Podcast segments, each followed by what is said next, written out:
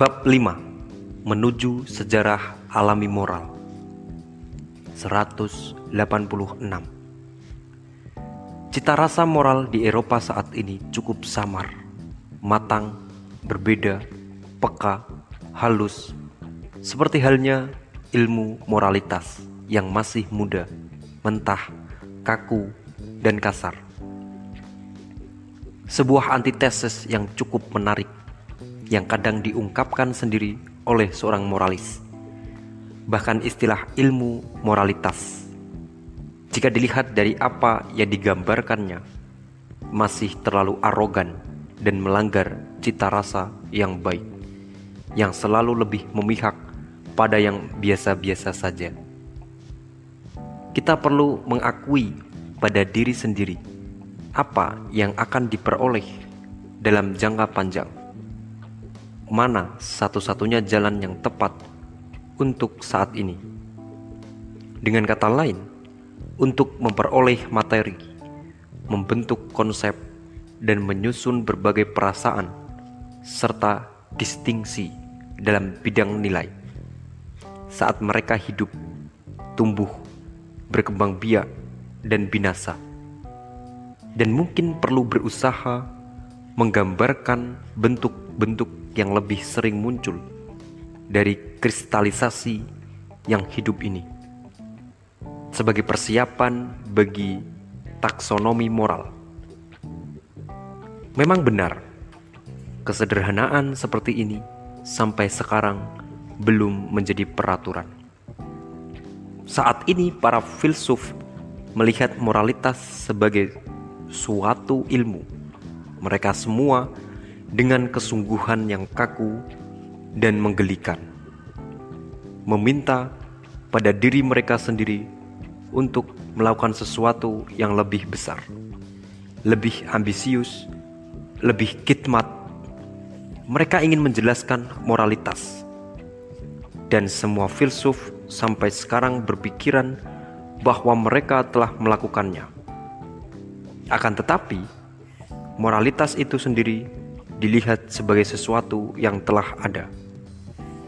Dalam harga diri yang kaku, betapa jauhnya mereka dari tugas menjelaskan yang tampak mudah tersebut, yang terlupakan dalam debu dan menjadi rusak. Sedangkan tangan-tangan dan perasaan yang paling halus sekalipun kelihatannya masih kurang halus untuk dapat memegangnya karena para filsuf moral hanya secara kasar mengetahui tentang fakta moral. Dalam bentuk kutipan kecil atau singkatan acak, mengetahuinya sebagai moralitas dari lingkungan mereka, atau katakanlah kalangan mereka, gereja mereka, zeitgeist mereka, iklim atau wilayah mereka karena mereka tidak mengetahui banyak tentang orang-orang, tentang epos, sejarah masa lalu, dan juga tidak begitu tertarik dengan semua hal itu. Maka mereka tidak mampu menangkap persoalan-persoalan nyata seputar moralitas. Yang kesemuanya hanya muncul jika kita membandingkan berbagai moralitas yang ada Meskipun mungkin kedengaran aneh dalam semua ilmu moralitas sebelumnya, masalah moralitas itu sendiri tidak ada. Tidak ada kecurigaan bahwa masalah itu dapat menjadi problematis. Apa yang disebut oleh para filsuf sebagai menjelaskan moralitas, dan apa yang mereka harapkan? Jika dilihat dalam pandangan yang benar, hanyalah satu bentuk keyakinan terpelajar terhadap moralitas yang ada. Suatu sarana baru untuk mengekspresikannya dan secara otomatis juga merupakan bagian dalam suatu moralitas tertentu. Memang, dalam analisis terakhir, moralitas ini dapat diuraikan sebagai suatu persoalan dalam artian Ia dilihat sebagai cara melarang, dan dalam segala hal, ia merupakan kebalikan dari proses menguji, menganalisis, meragukan, dan membedah keyakinan mereka. Kita dengar saja, misalnya, kesucian yang hampir mengagumkan, di mana Schopenhauer menggambarkan tugasnya, dan Anda buat sendiri kesimpulan Anda tentang sifat alamiah dari suatu ilmu pengetahuan, di mana para penguasa pengetahuan di masa lalu masih berbicara seperti anak-anak dan perempuan tua. Pada prinsipnya, tulisannya dalam The Fundamental Problems of Morality, aksioma yang isinya benar-benar disetujui oleh semua moralis. Neminem laide, immo omnes, quantum potes, juva. Yang benar-benar merupakan ajaran dari semua moralis, dasar nyata dari moralitas yang telah dicari manusia selama ribuan tahun, seperti batu para filsuf dapat dipastikan akan sangat sulit untuk menjelaskan ajaran yang dia kutip. Semua orang tahu bahwa Schopenhauer sendiri gagal dalam melakukannya. Dan semua orang yang pernah mengapresiasi sepenuhnya betapa palsu dan sentimental ajaran tersebut dalam suatu dunia yang esensinya adalah kehendak untuk berkuasa mungkin perlu mengingat bahwa Schopenhauer, meskipun dia adalah seorang pesimistis, benar-benar memainkan seruling setiap hari. Setelah makan malam, lihat saja apa yang dikatakan penulis biografinya tentang hal ini. Dan lagi pula, mungkinkah kita tidak berusaha mengetahui apakah seorang pesimistis yang menyangkal Tuhan, tapi berhenti begitu saja pada persoalan tentang moralitas. Berkata ya pada moralitas.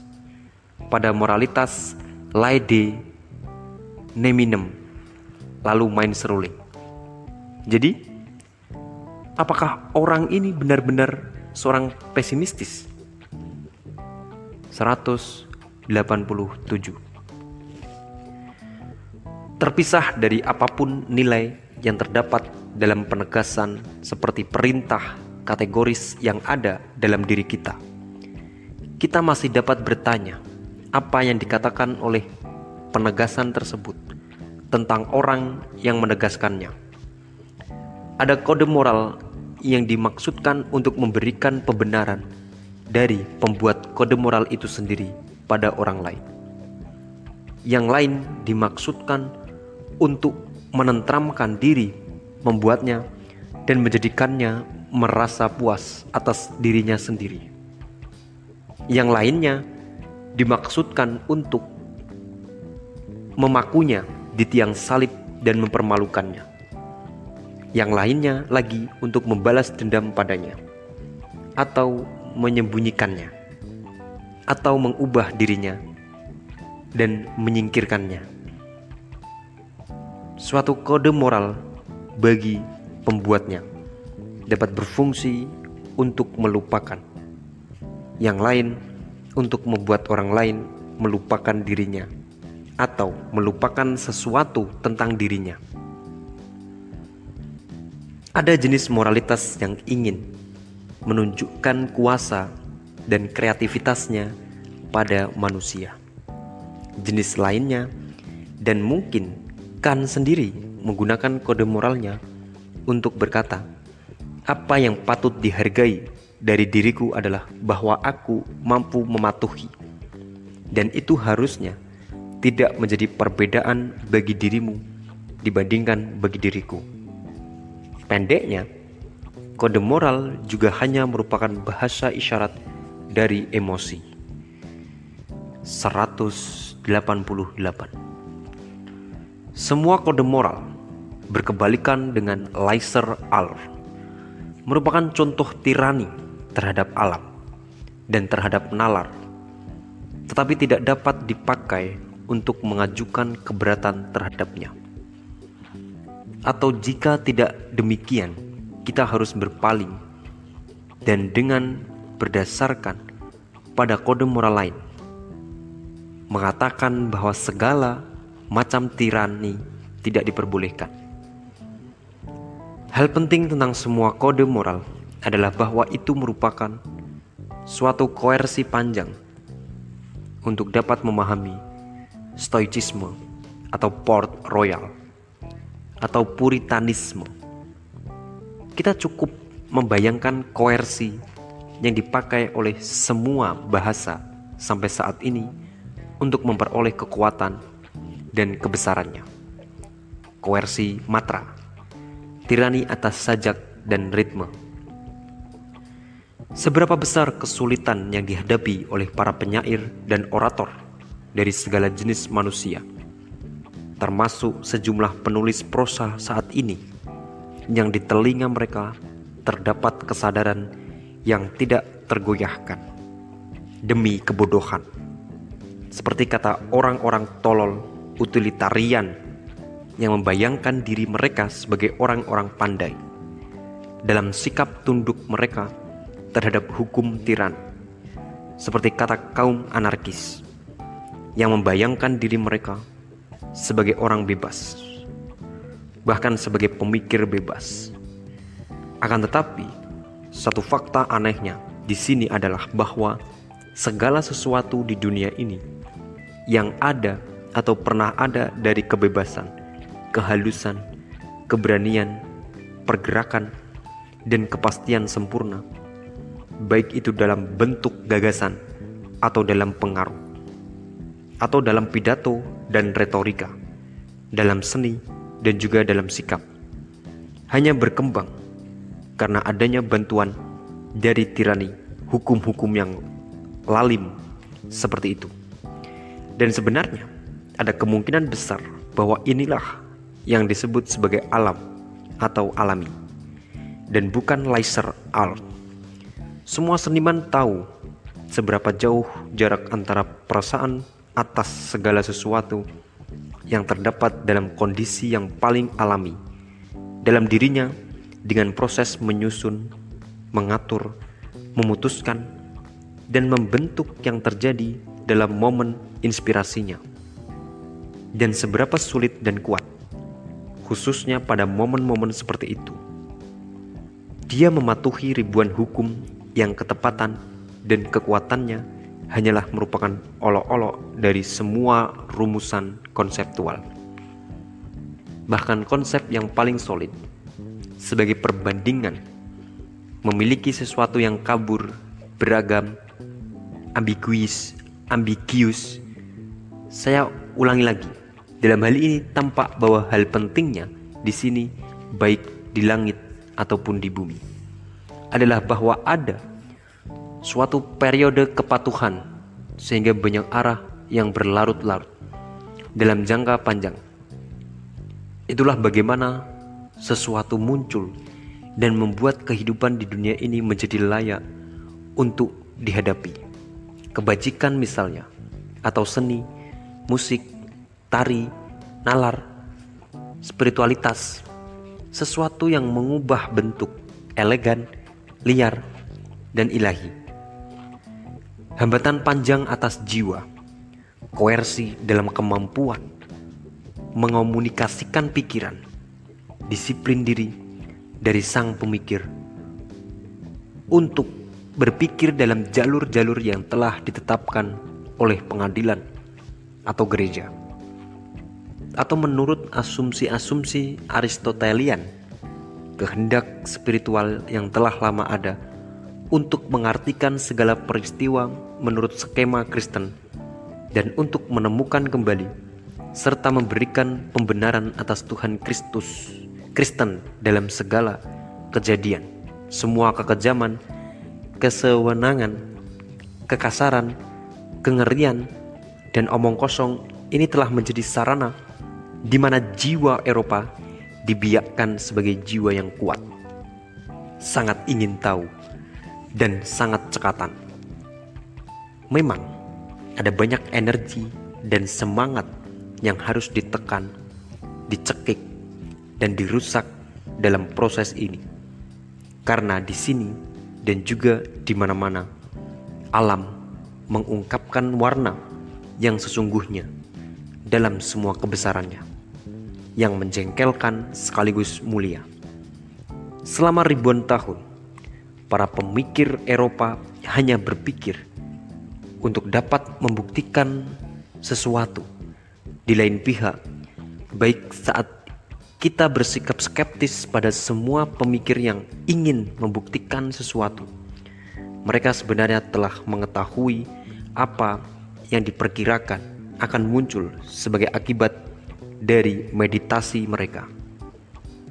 Seperti dalam astrologi Asia atau dalam interpretasi-interpretasi etika Kristen atas pengalaman-pengalaman pribadi langsung, semu kemuliaan Tuhan, atau demi pembebasan jiwa manusia, jenis tirani, despotisme, atau kelaliman.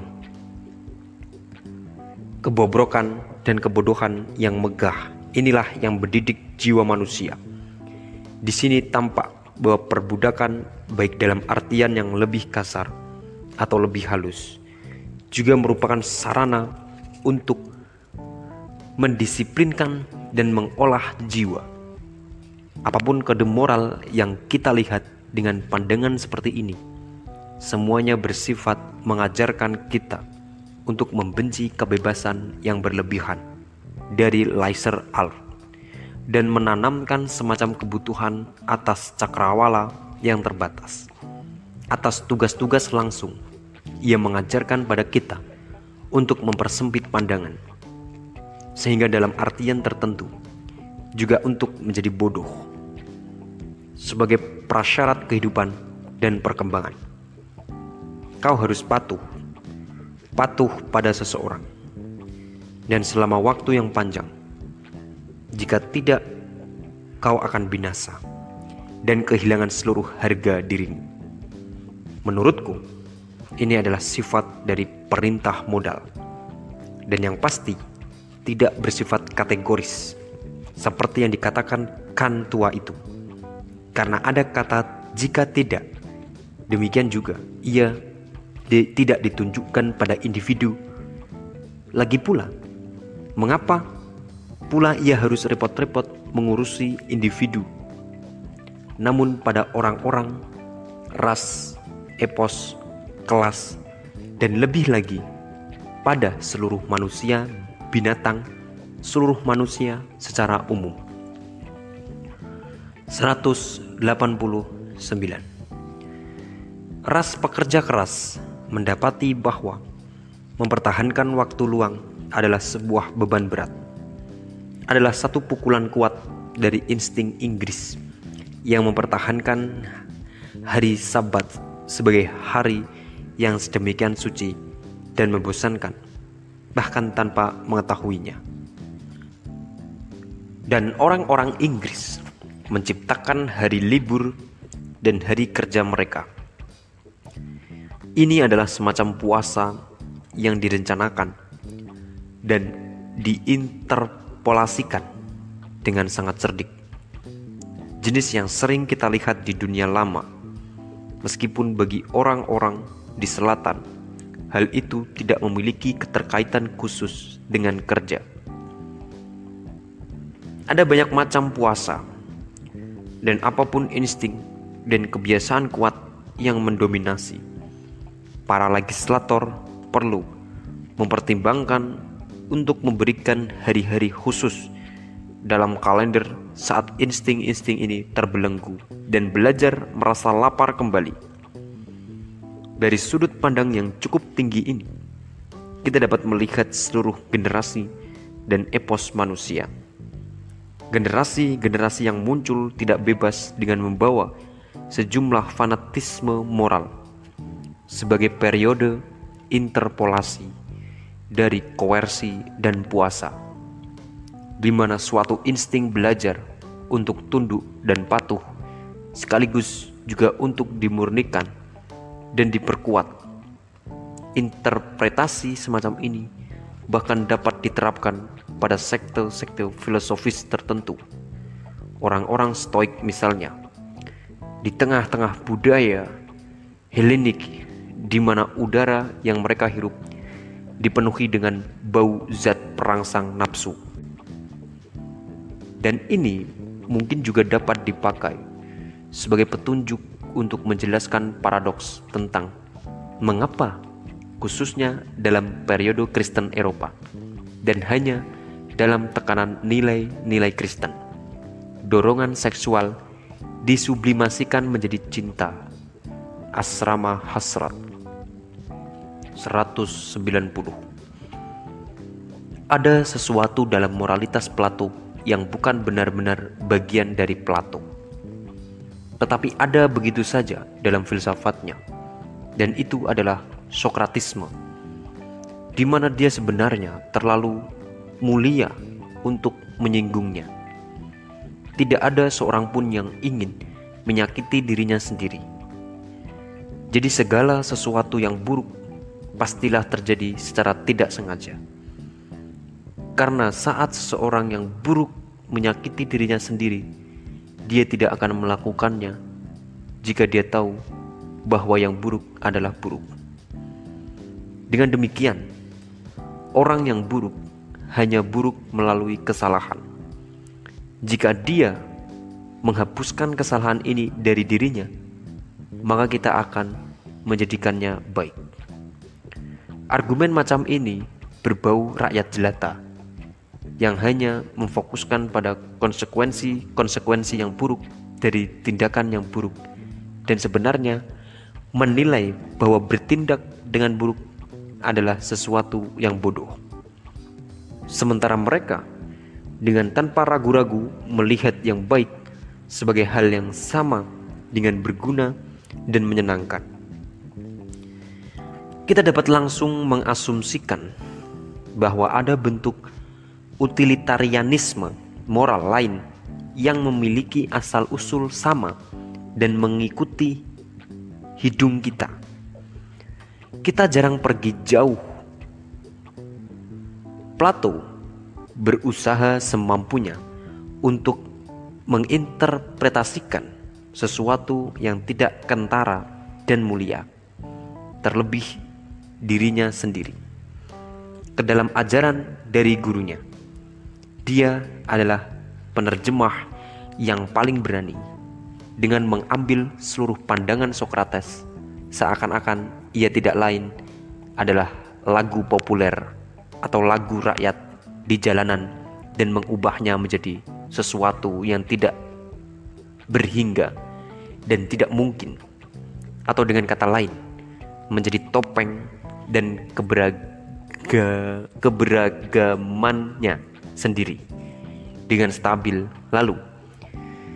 Dan untuk menendang Home bagaimana bentuk Sokrates platonik jika bukan il poi hiai free oniai te highway lewon te kuaipa 191 Persoalan teologi lama tentang iman melawan pengetahuan atau lebih tepatnya insting melawan nalar. Pertanyaan tentang apakah penilaian nilai kita memberikan otoritas lebih besar pada insting dibandingkan dengan sebuah rasionalitas yang ingin mengetahui bahwa penilaian dan tindakan dibentuk bagi nalar. Sesuai dengan suatu mengapa atau dengan kata lain menurut kalayak atau utilitasnya. Ini adalah persoalan moral yang sama dengan yang pertama kali muncul dalam diri Sokrates dan telah memecah opini masyarakat jauh sebelum Kristianitas muncul. Tentu saja Sokrates sendiri dengan cita rasa yang dibentuk oleh bakatnya sebagai seorang dialektisian unggul. Pada awalnya berpihak pada nalar, dan sebenarnya apa yang dia lakukan seumur hidupnya selain menertawakan ketidakmampuan para bangsawan Athena yang seperti halnya semua bangsawan lainnya adalah manusia-manusia insting dan tidak pernah mampu memberikan interpretasi yang memadai tentang nalar bagi tindakan-tindakan mereka. Akan tetapi, pada akhirnya dia secara diam-diam dan sembunyi-sembunyi juga tertawa pada dirinya sendiri. Dan saat menginterogasi dirinya sendiri dengan menggunakan pandangan-pandangan kesadarannya yang paling baik, dia menemukan kesulitan dan ketidakmampuan yang sama. Tapi mengapa? Katanya pada dirinya sendiri kita harus melepaskan diri dari insting kita sendiri. Kita harus membantu insting dan juga nalar untuk berdiri sendiri. Kita harus mengikuti insting kita dan meyakinkan nalar kita dengan argumen yang baik untuk membantu mereka. Ini adalah duplisitas nyata dari tokoh ironis besar ini yang sedemikian penuh dengan rahasia. Dia membujuk kesadarannya untuk merasa puas pada dirinya sendiri dengan menggunakan semacam penipuan diri. Dan pada akhirnya, dia menangkap aspek irasional dari penilaian-penilaian moral. Plato yang lebih suci dalam hal-hal seperti ini dan tidak memiliki keahlian yang kampungan ingin mencurahkan seluruh energinya, lebih banyak energi dibandingkan dengan yang pernah dilakukan oleh para filsuf sebelumnya. Untuk membuktikan pada dirinya sendiri bahwa nalar dan insting dengan keberadaannya sendiri bergerak menuju satu tujuan tunggal, menuju kebaikan, menuju Tuhan. Dan semenjak saat itu Plato beserta semua teolog dan filsuf berada di jalur yang sama. Artinya, sampai sekarang insting atau seperti yang dikatakan orang-orang Kristen sebagai keimanan atau yang saya katakan sebagai kawanan telah menangkan kasus moralitas. Kita perlu membuat perkecualian pada Descartes, bapak rasionalisme dan juga nenek moyang revolusi yang memberikan otoritas hanya pada nalar. Namun nalar hanyalah suatu sarana dan Descartes hanya superficial.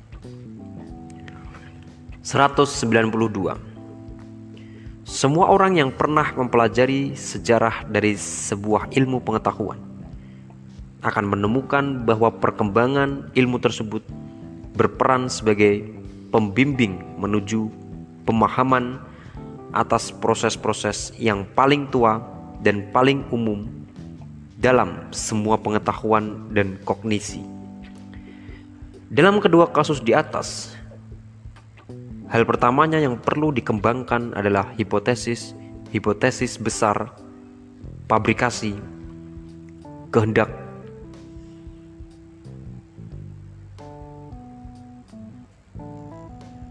menuju keyakinan yang dicoba dan dianggap benar. Ketiadaan skeptisisme atau kesabaran hanya setelah itu dan tidak pernah menyeluruh indera perasaan kita akan belajar untuk menjadi organ kognisi yang baik, loyal, dan waspada. Dalam semua kesempatan, mata kita mendapati lebih mudah untuk mereproduksi sebuah gambaran yang telah dihasilkan berulang kali dibandingkan dengan mempertahankan sesuatu yang baru dan berbeda dari suatu kesan. Proses yang kedua memerlukan keuletan dan moralitas yang lebih besar. Telinga kita merasakan sakit dan kesulitan saat mendengar sesuatu yang baru. Kita tidak terbiasa mendengarkan musik yang aneh. Saat mendengarkan bahasa lain, kita secara otomatis berusaha membentuk suara-suara yang kita dengar ke dalam kata-kata yang lebih kita kenal dan lebih mirip dengan bahasa kita. Inilah mengapa saat orang-orang Jerman mendengar kata arkubalista, mereka mengubahnya menjadi kata armbrust. Hal-hal baru juga mendapati bahwa perasaan kita bersikap bermusuhan dan menolak mereka. Dan secara umum, bahkan dalam proses penginderaan yang paling sederhana adalah emosi. Seperti ketakutan, cinta, kebencian, atau emosi-emosi pasif seperti kemalasan yang mendominasi. Seperti halnya para pembaca saat ini yang jarang membedakan semua kata, belum lagi suka kata, suku kata dari satu sebuah halaman buku dan dari 20 kata dia memilih secara acak kurang lebih lima kata dan memperkirakan arti yang kemungkinan berkaitan dengan kelima kata tersebut. Kita juga jarang melihat sebuah pohon yang sama persis dalam hal daun, cabang, warna, dan bentuknya. Jauh lebih mudah bagi kita untuk memimpikan sesuatu yang mirip sebuah pohon. Bahkan di tengah-tengah pengalaman kita yang paling aneh, kita masih tetap melakukan hal yang sama kita memproduksi sendiri sebagian besar pengalaman tersebut dan kita jarang dapat dipaksa untuk tidak mengamati peristiwa sebagai penemuannya. Semua hal di atas memiliki arti bahwa semenjak zaman dahulu kala kita sudah terbiasa berbohong. Atau dalam kalimat yang lebih bijak dan munafik atau pendeknya yang lebih menyenangkan kita semua adalah lebih berseni dibandingkan dengan yang kita sadari. Saat terlibat dalam suatu pembicaraan yang hangat, saya sering mengamati wajah rekan bicara saya dalam kaitannya dengan pemikiran yang diekspresikannya atau bahwa dengan tingkat kejelasan dan ketepatan yang lebih tinggi dibandingkan kemampuan penglihatan saya. Saya percaya bahwa saya memperoleh gambaran yang mendetail di mana gerakan otot dan ekspresi matanya pastilah ditambahkan oleh imajinasi saya. Sementara dia mungkin menunjukkan wajah yang sama, sekali berbeda, atau sama sekali tidak menunjukkan wajahnya. 193 Quid quid lose fruit tenebris agit. Tapi juga yang sebaliknya dalam analisis terakhir, apa yang kita alami dalam mimpi dengan mengasumsikan bahwa kita sering mengalaminya adalah bagian dari perekonomian jiwa kita sekaligus apa yang benar-benar kita alami. Kita lebih kaya atau lebih miskin membutuhkan lebih banyak atau lebih sedikit karenanya. Dan terakhir, di siang hari bolong dan bahkan pada masa-masa paling cerah dari kesadaran kita. Kita ini seperti anak kecil yang baru belajar berjalan, yang dibimbing oleh kebiasaan dari mimpi-mimpi kita. Lihat saja, seseorang yang sering bermimpi terbang dan akhirnya setiap kali dia bermimpi, dia merasa memiliki kekuatan dan keahlian untuk dapat terbang. Seakan-akan itu merupakan hak prerogatifnya, sekaligus keadaan diri yang paling membahagiakannya.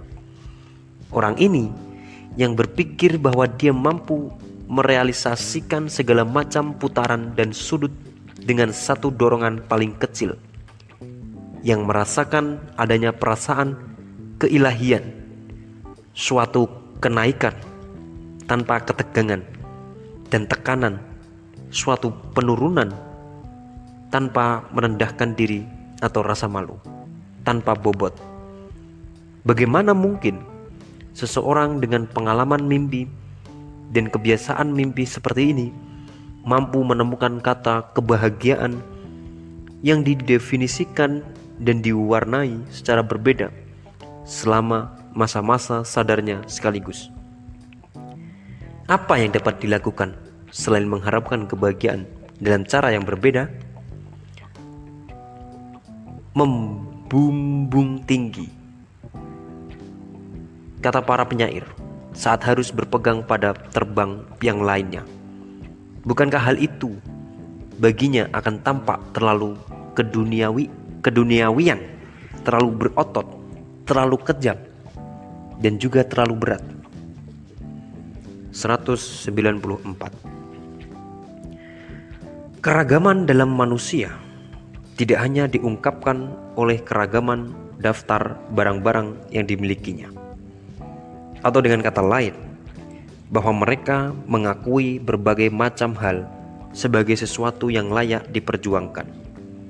Sekaligus tidak setuju dengan nilai komparatif hierarki atas hal-hal yang mereka hargai secara umum.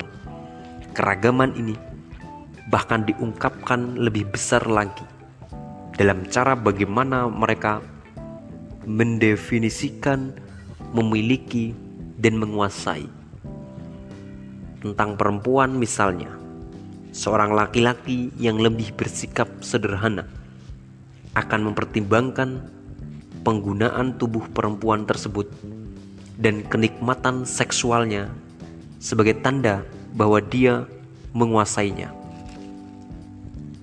Tapi laki-laki lain dengan keinginan menguasai yang lebih besar dan mencurigakan akan melihat tanda tanya, akan melihat bahwa jenis penguasaan seperti ini hanyalah kepura-puraan belaka dan ingin melakukan pengujian yang lebih mendalam untuk mempelajari apakah seorang perempuan tidak hanya memberikan dirinya, namun juga bersedia menyerahkan apa yang dimilikinya dan yang ingin dimilikinya. Dan hanya setelah itu, dia akan berpikir bahwa dia telah menguasainya. Namun demikian, bahkan pada titik ini, laki-laki ketiga mungkin masih belum selesai dengan kecurigaan dan keserakahannya. Dia bertanya-tanya, apakah perempuan itu setelah dia memberikan apa yang dimilikinya tidak melakukan hal tersebut demi bayangan dirinya. Dia ingin agar perempuan itu mengetahui dirinya secara menyeluruh, sepenuhnya, untuk dapat menerima cintanya laki-laki tersebut mengambil risiko membiarkan teka-teki dirinya dipecahkan. Dia merasa bahwa dia menguasai perempuan yang dicintainya. Hanya apabila perempuan tersebut tidak lagi tertipu oleh dirinya. Apabila perempuan itu mencintai perbuatan-perbuatan buruk serta rahasia-rahasianya yang memalukan seperti halnya dia mencintai kesabaran, kebaikan, dan spiritualitasnya. Laki-laki lain mungkin ingin menguasai orang-orang, dan untuk tujuan ini dia menggunakan semua seni unggul dari Cek Liostro dan Chet Iline. Laki-laki lain dengan keinginan menguasai yang jauh lebih besar lagi berkata pada dirinya sendiri, seseorang tidak boleh menipu jika ingin menguasai. Dia terganggu dan tidak sabar dengan gagasan bahwa ada sebuah topeng dirinya yang mempengaruhi hati orang-orangnya. Aku harus membiarkan diriku diketahui dan sekaligus juga mengetahui diriku sendiri. Dalam diri orang-orang yang suka menolong dan baik hati, kita hampir selalu dapat menemukan suatu kelicikan janggal.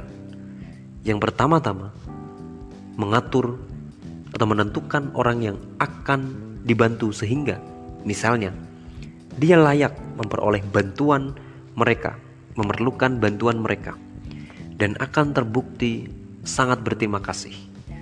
Bergantung dan patuh dalam memberikan bantuan mereka. Dengan fantasi-fantasi seperti ini, mereka mengendalikan orang-orang yang membutuhkan seperti mereka mengendalikan harta milik mereka. Dan mereka adalah orang-orang yang baik hati dan suka menolong karena keinginan akan harta milik seperti ini.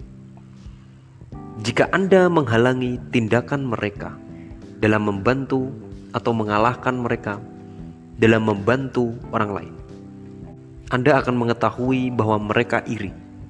Orang tua secara tidak sengaja menjadikan anak-anak mereka sebagai individu-individu yang mirip dengan mereka, dan mereka menyebutnya sebagai pendidikan. Tidak ada ibu yang dalam hatinya meragukan bahwa dalam diri anaknya dia telah memberikan kelahiran pada sepotong harta milik. Dan tidak ada ayah yang mempertentangkan haknya untuk mendidik anak agar tunduk pada konsep-konsep dan penilaiannya. Memang, bagi para ayah biasanya dianggap sebagai sesuatu yang layak dan ini terjadi pada orang-orang Jerman lama untuk menentukan kehidupan atau kematian anaknya yang baru lahir menurut pandangan mereka. Dan seperti halnya para ayah, orang-orang lain seperti guru, teman, pendeta, dan para penguasa masih melihat adanya sebuah peluang penguasaan baru dalam diri setiap anak yang dilahirkan yang mendorong kita untuk menyimpulkan. 195 Orang-orang Yahudi, kaum yang terlahir sebagai budak menurut Tacitus dan seluruh dunia lama dan kaum terpilih seperti yang mereka katakan dan mereka yakini pada diri sendiri mereka menciptakan suatu pembalikan nilai di mana kehidupan di muka bumi ini memperoleh pesona yang baru dan berbahaya selama satu atau dua ribu tahun. Para nabi mereka memadukan kekayaan, tidak bertuhan, jahat, kejam, keindrawian ke dalam satu bentuk dan merupakan orang yang pertama yang membentuk kata dunia sebagai kata yang terkutuk dalam pembalikan nilai, di mana sebagian di antaranya berarti memperlakukan kata miskin sebagai kata yang sinonim dengan suci dan sahabat. Terdapat signifikansi orang-orang Yahudi, pemberontakan moral para budak berawal dari mereka. 196 Kita dapat menyimpulkan bahwa di sebelah matahari terdapat berbagai benda langit gelap dalam jumlah tidak berhingga, benda-benda yang tidak akan pernah kita lihat. Sebenarnya, ini adalah metafora, dan seorang psikolog moral akan membaca seluruh bacaan tentang surga hanya sebagai metafora, sebuah bahasa isyarat yang mampu membungkam banyak hal. 197 Orang-orang sama sekali salah dalam memahami binatang-binatang pemangsa dan manusia-manusia pemangsa. Cesare Borgia misalnya, mereka salah memahami alam sejauh mereka tetap melihat tanaman dan binatang tropis yang paling sehat. Seperti yang dilakukan oleh hampir semua moralis sampai saat ini dalam usaha untuk menemukan keadaan sakit atau neraka yang belum lahir.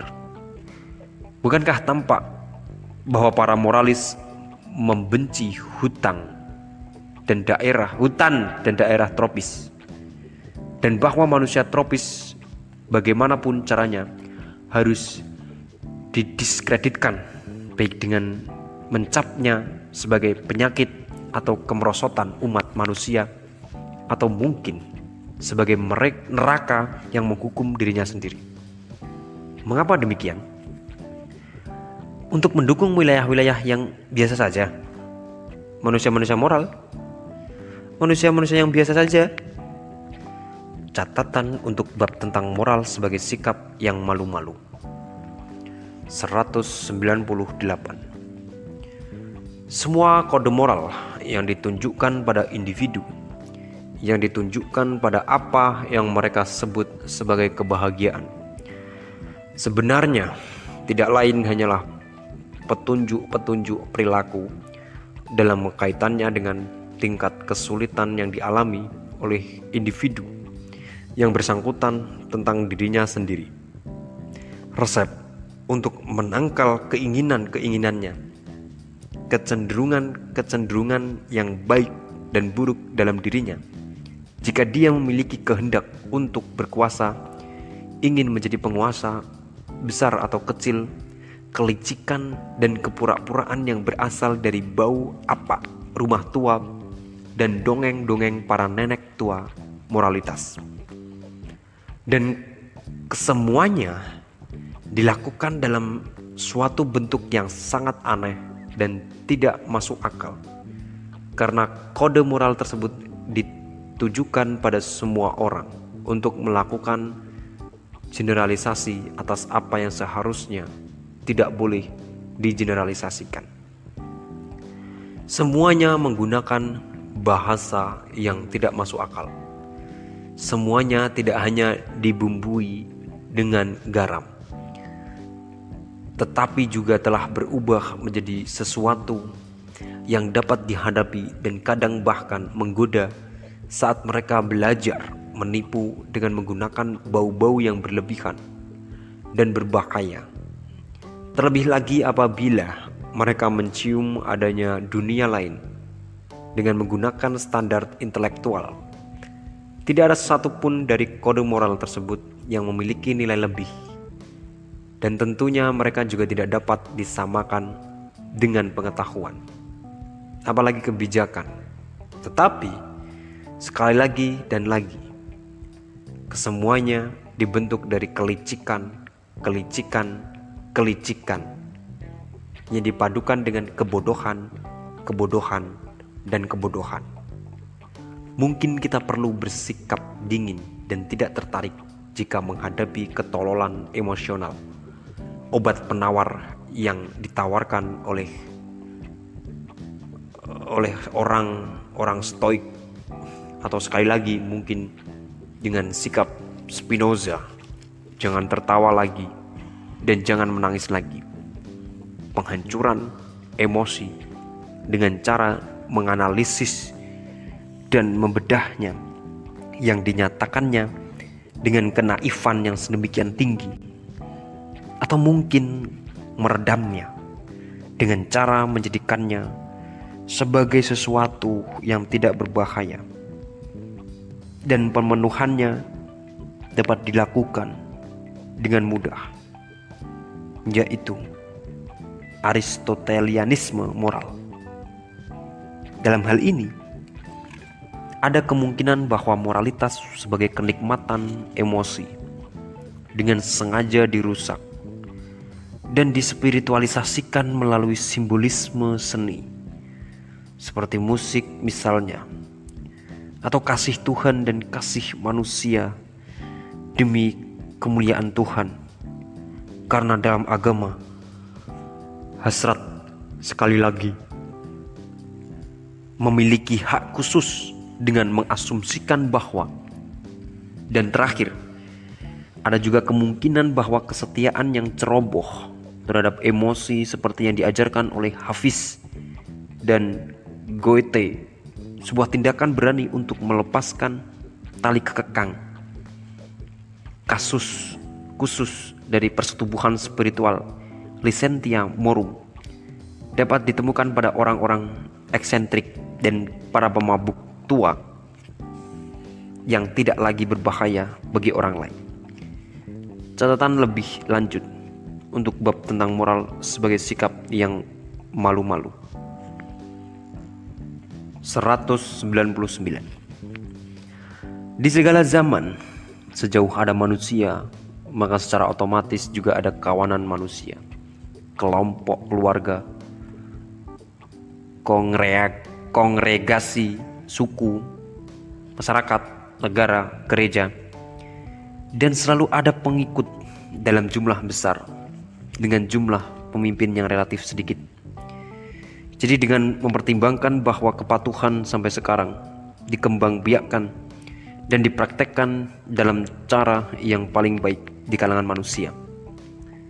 Maka kita tentunya dapat mengasumsikan bahwa rata-rata manusia dilahirkan dengan membawa kebutuhan untuk mematuhi semacam kesadaran moral yang memerintahkan wahai manusia kau harus melakukan hal-hal tertentu tanpa banyak bertanya mengulangi hal-hal tertentu tanpa bertanya pendeknya kau harus kebutuhan ini berusaha mencari pemenuhan dan bentuknya dalam hal-hal tertentu. Ia membantu dirinya sendiri sesuai dengan seberapa kuat. Tidak sabar dan mendesaknya keinginan tersebut sebagai nafsu dan menerima apa pun yang diteriakkan di telinganya oleh siapa pun yang memerintahnya. Orang tua, guru, hukum, prasangka kelompok, opini masyarakat.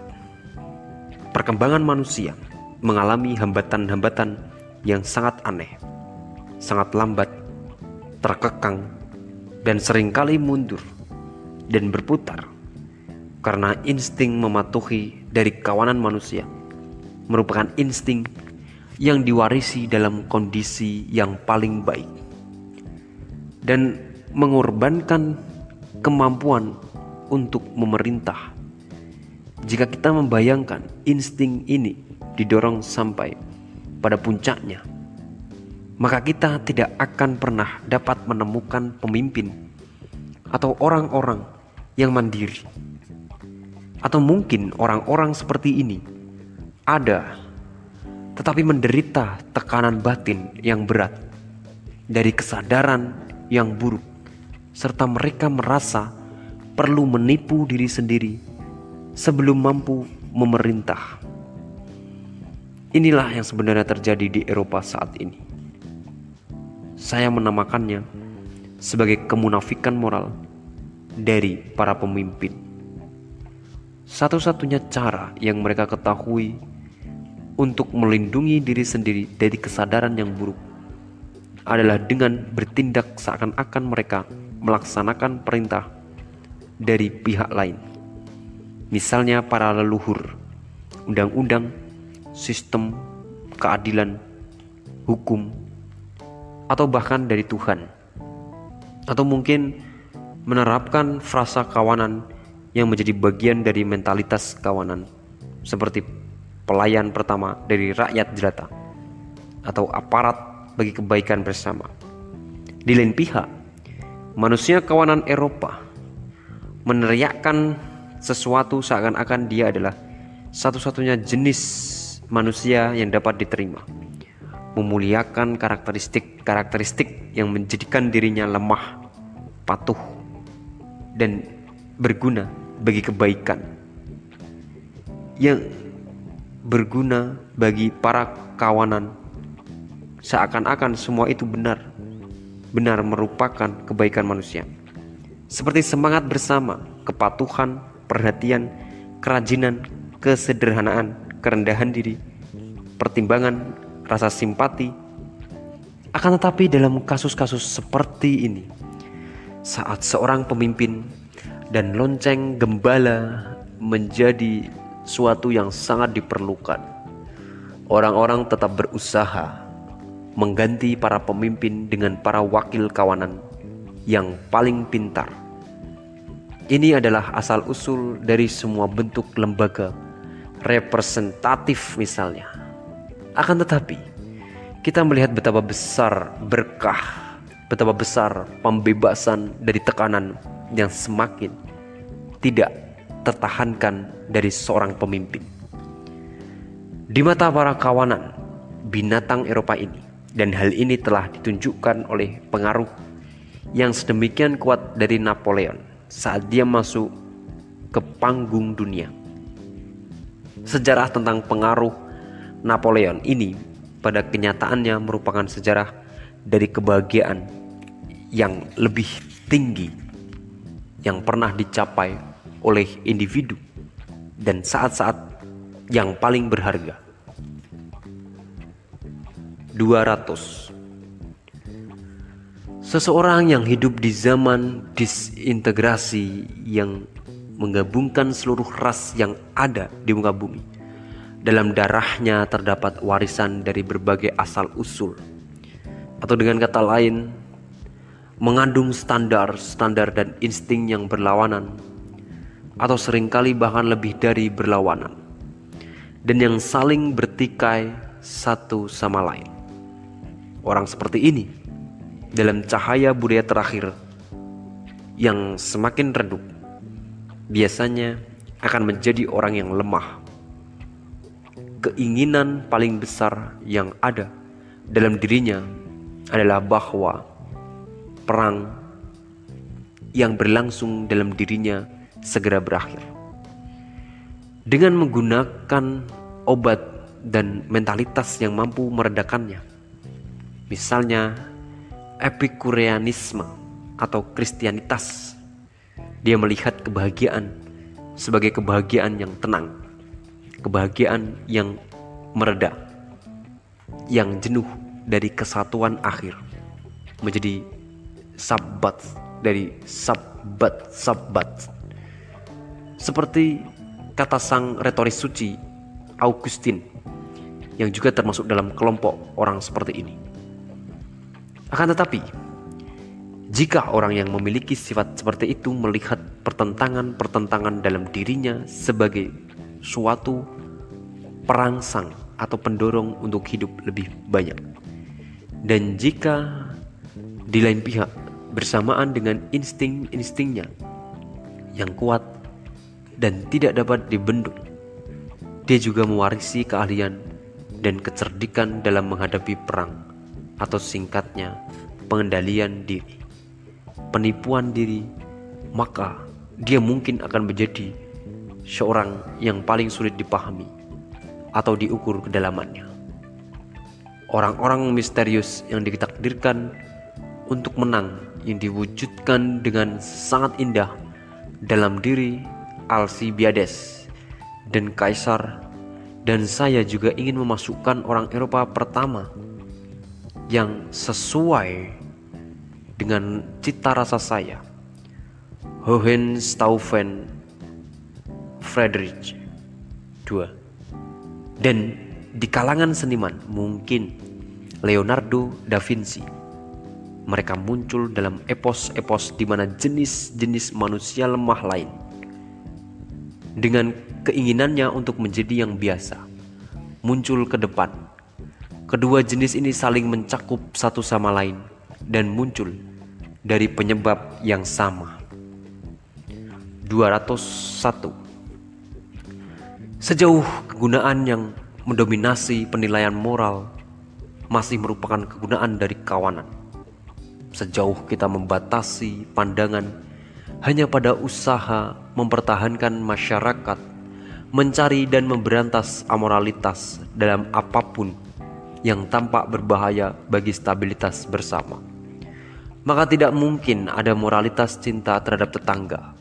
Dengan mengasumsikan bahwa di sini juga terdapat tindakan-tindakan kecil yang diwarnai dengan pertimbangan, simpati, kejujuran, kemurahan, saling tolong-menolong, dan bahwa pada tahap masyarakat ini semua insting nantinya akan ditunjuk dengan menggunakan sebutan-sebutan yang mulia seperti kebaikan.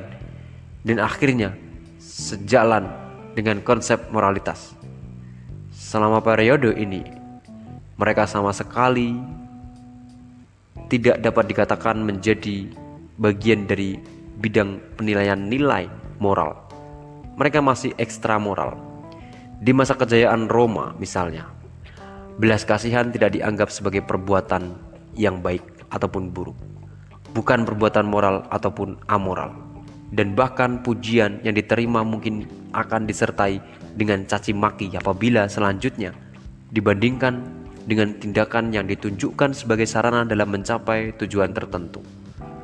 Dari Respublika, pada akhirnya cinta terhadap tetangga akan selalu menjadi yang kedua sebagai sebagian sebagai bagian dari suatu persetujuan dan fiksi yang berkaitan dengan ketak, ketakutan akan tetangga.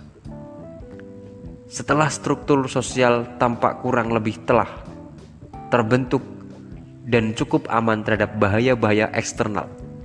Ketakutan itulah yang sekali lagi menciptakan perspektif-perspektif baru bagi penilaian nilai moral.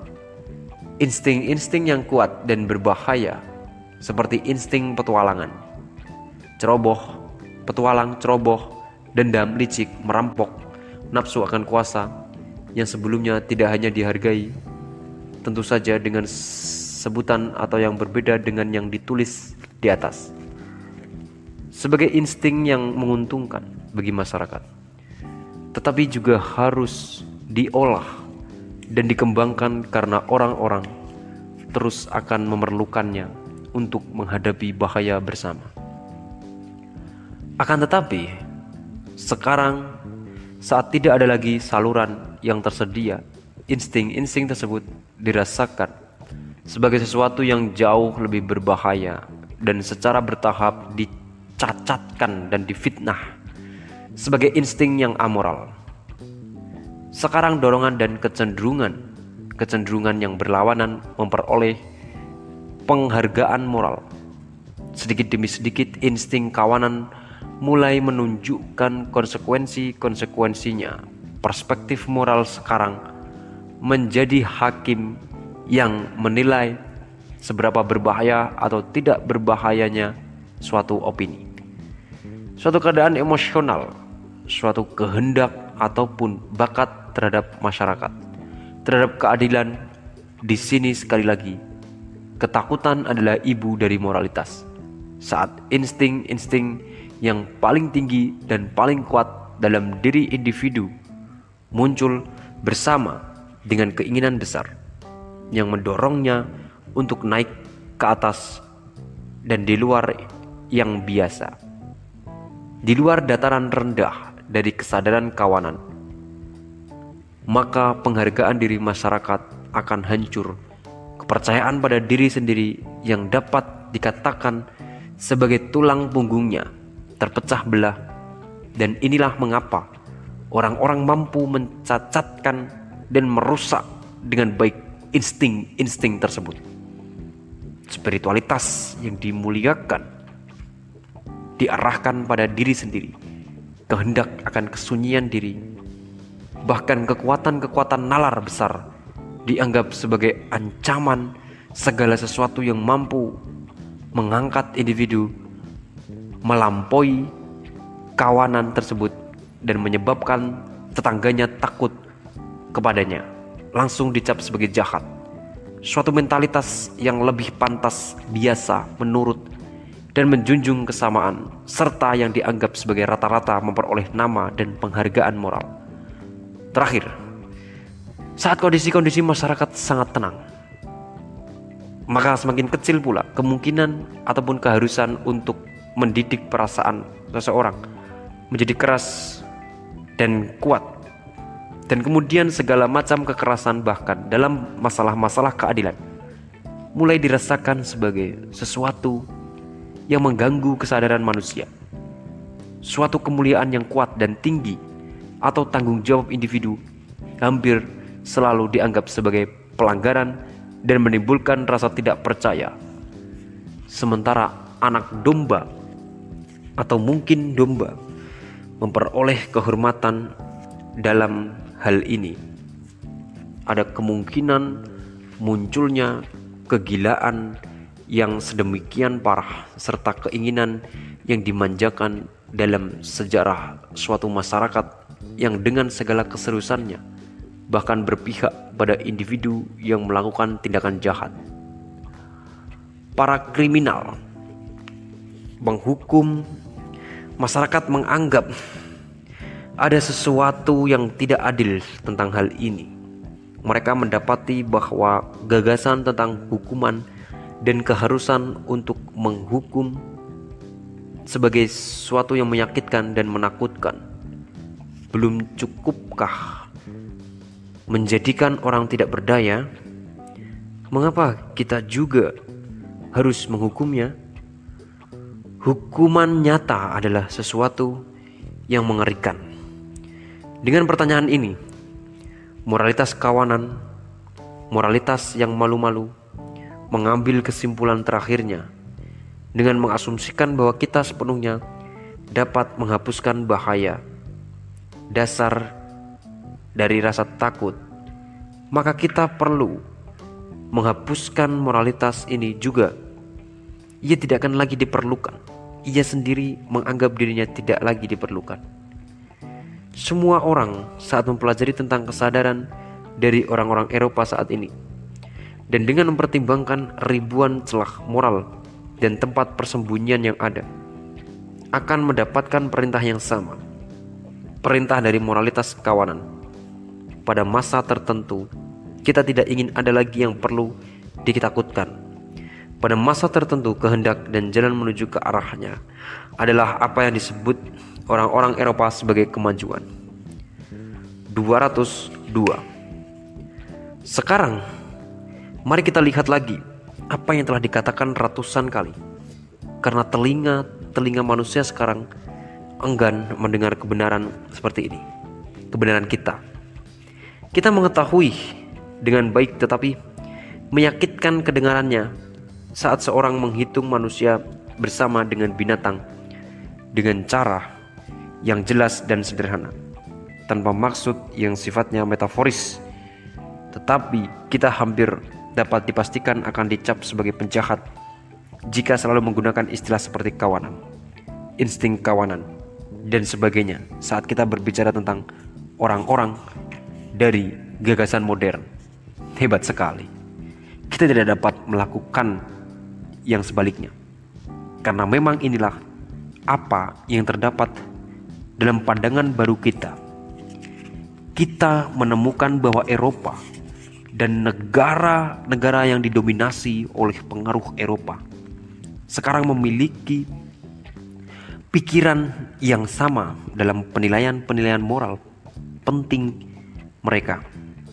Tampak jelas bahwa orang-orang Eropa saat ini mengetahui apa yang oleh Socrates dianggap tidak diketahui. Apa yang dijanjikan akan diajarkan oleh si ular tua, orang-orang tahu apa yang baik dan buruk. Jadi pasti akan kedengaran sangat keras dan mengganggu jika kita terus saja mengatakan bahwa adalah insting manusia dari kawanan binatanglah yang berpikir bahwa ia mengetahui, yang memuliakan dirinya sendiri dan menamakan dirinya sendiri sebagai yang baik kapan pun ia memuji atau menyalahkan. Insting ini memiliki suatu terobosan, mendominasi dan menang atas insting-insting lain, serta terus melakukannya sebagai suatu gejala dari peningkatan proses perkiraan dan penyesuaian fisiologis moralitas Eropa saat ini adalah moralitas kawanan binatang sehingga seperti kita memahami segala sesuatu ia hanyalah salah satu jenis moralitas manusia seperti halnya berbagai macam moralitas lainnya. Dan moralitas-moralitas tersebut, khususnya moralitas yang lebih tinggi, tetap memiliki kemungkinan untuk muncul. Namun moralitas kawanan ini mempertahankan dirinya dengan segala kekuatan yang ia miliki untuk menghadapi kemungkinan-kemungkinan tersebut menghadapi semua seharusnya. Dengan keras kepala dan tanpa belas kasihan ia berkata, akulah moralitas itu dan tidak ada yang lain.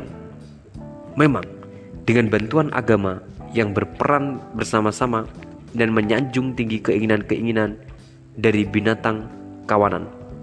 Kita telah mencapai suatu titik dalam menemukan ekspresi yang bahkan lebih jelas lagi dari moralitas ini, bahkan dalam struktur politik dan sosial.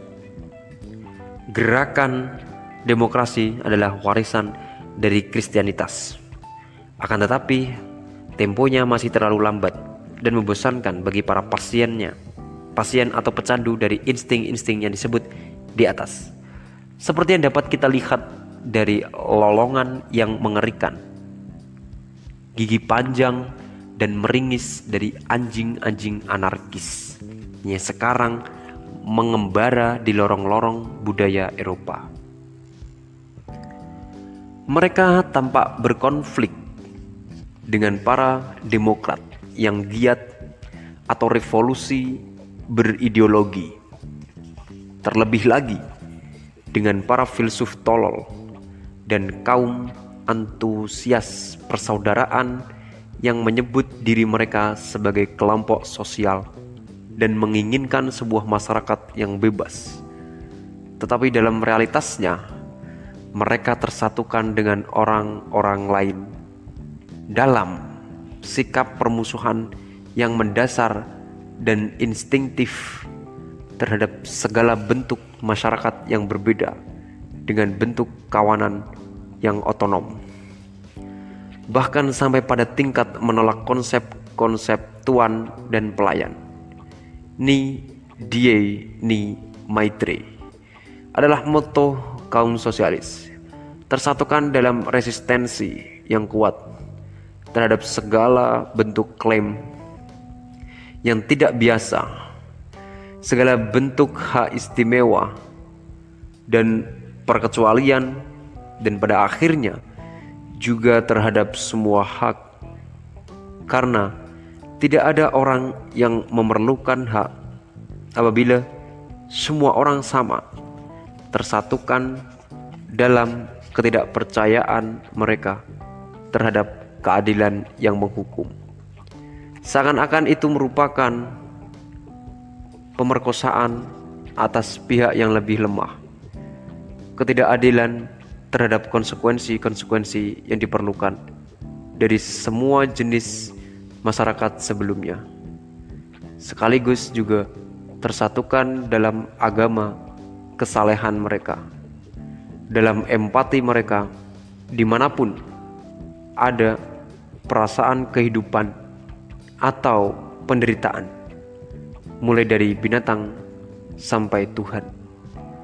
Gagasan eksentrik tentang mengasihi Tuhan sangat cocok dengan zaman demokratis tersatukan dalam semua seruan untuk mengasihi dalam kebencian atas penderitaan dalam ketidakmampuan mereka yang hampir bersifat feminin untuk menjadi penonton dari penderitaan tersebut. Ketidakmampuan untuk membiarkan penderitaan terjadi, tersatukan dalam depresi dan dekadensi sukarela yang tampaknya telah memenjara Eropa dan mengancam bentuk Buddhisme baru, tersatukan dalam keyakinan mereka akan moralitas bersama Seakan-akan ia adalah moralitas itu sendiri, puncak-puncak yang ditaklukkan dari umat manusia. Satu-satunya harapan bagi masa depan kenyamanan saat ini. Pembebasan besar atas semua kesalahan masa depan. Masa lalu tersatukan bersama dalam keyakinan terhadap komunitas sebagai sang penebus dosa. Dan secara otomatis juga keyakinan terhadap kawanan. Keyakinan pada diri mereka sendiri. 203. Kita yang memiliki keyakinan berbeda, kita yang menganggap gerakan demokratis tidak hanya sebagai bentuk kemerosotan organisasi politik, tetapi juga kemerosotan atau mungkin penurunan derajat manusia. Sesuatu yang menjadikannya biasa dan merendahkan nilainya, di mana kita dapat meletakkan harapan-harapan kita. Pada para filsuf baru, kita tidak punya pilihan lain pada jiwa-jiwa yang kuat dan orisinil untuk menentang penilaian nilai dan untuk mengevaluasi kembali, untuk mengubah nilai abadi pada para pelopor manusia-manusia masa depan yang saat ini tengah membentuk hubungan yang diperlukan untuk memindahkan suatu kehendak yang telah berusia seribu tahun menuju sebuah jalur baru. Mereka akan mengajarkan pada manusia bahwa masa depan mereka adalah kehendak mereka, bahwa masa depan bergantung pada kehendak manusia, dan mereka akan mempersiapkan jalan bagi eksperimen bersama dan berisiko besar untuk mengakhiri kekuasaan omong kosong dan kebetulan yang mengerikan yang sampai sekarang disebut sebagai sejarah. Omong kosong tentang jumlah terbanyak hanyalah bentuknya yang paling terkini. Untuk dapat mencapai hal ini, jenis-jenis filsuf dan pemimpin baru pada akhirnya juga diperlukan. Yang gambarannya akan membuat jiwa-jiwa yang suka berhasil, berhasil menakutkan, penuh kebaikan yang telah ada di dunia ini. Menjadi kelihatan pucat dan kerdil. Gambaran dari para pemimpin seperti inilah yang sekarang melayang-layang di hadapan mata kita. Bolehkah aku mengatakannya dengan keras? Kau para jiwa bebas? Keadaan-keadaan yang sebagian harus diciptakan dan sebagian lagi dieksploitasi untuk dapat memunculkan para pemimpin ini. Jalur-jalur dan ujian yang diperlukan bagi perkembangan jiwa yang sedemikian besar dan kuat sehingga ia akan merasa terdorong untuk menyelesaikan tugas ini. Suatu revaluasi atas nilai dengan bersenjatakan palu yang akan menempa kesadaran menjadi baja dan hati menjadi perunggu sehingga mereka mampu menanggung beban dari tanggung jawab tersebut. Kebutuhan yang sangat mendesak atas para pemimpin seperti ini. Di lain pihak, bahaya yang mengerikan yaitu bahwa mereka mungkin tidak datang atau mungkin tersesat dan binasa. Itu semua adalah hal-hal yang menjadi pertimbangan dan kekhawatiran kita. Tahukah kau, para jiwa bebas? Itu semua adalah pemikiran-pemikiran yang berat dan halilintar yang melintas di langit hidup kita.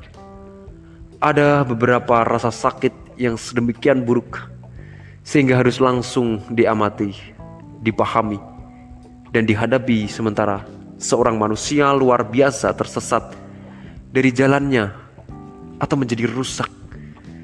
Tetapi seseorang dengan pandangan luar biasa yang melihat bahaya besar bahwa manusia sendiri juga semakin rusak. Yang telah mengetahui seperti halnya kita tentang keacakan yang selama ini berperan penting dalam menentukan masa depan umat manusia. Suatu peran yang tidak ditentukan oleh manusia mana pun, bahkan oleh tangan Tuhan yang telah memperkirakan takdir yang tersembunyi di balik semua kesucian, bodoh, dan keyakinan buta atas gagasan modern termasuk seluruh moralitas Kristen Eropa. Orang ini menderita kegelisahan yang tiada tanding. Dengan satu tatapan mata, dia memahami segala sesuatu bahwa manusia dapat dikembangkan menjadi apa saja jika semua energi dan usahanya dikumpulkan bersama-sama dan dinaikkan dengan semua pengetahuan kesadarannya, dia tahu bagaimana potensi-potensi terbesar manusia belum diolah sama sekali. Dan seberapa banyak keputusan misterius dan jalur kehidupan yang pernah dihadapi oleh manusia. Dia juga lebih tahu dari kenangannya yang menyakitkan. Hal-hal busuk apa yang biasanya menyebabkan contoh-contoh terbaik dari suatu perkembangan menjadi rusak, pecah, tenggelam, dan hancur.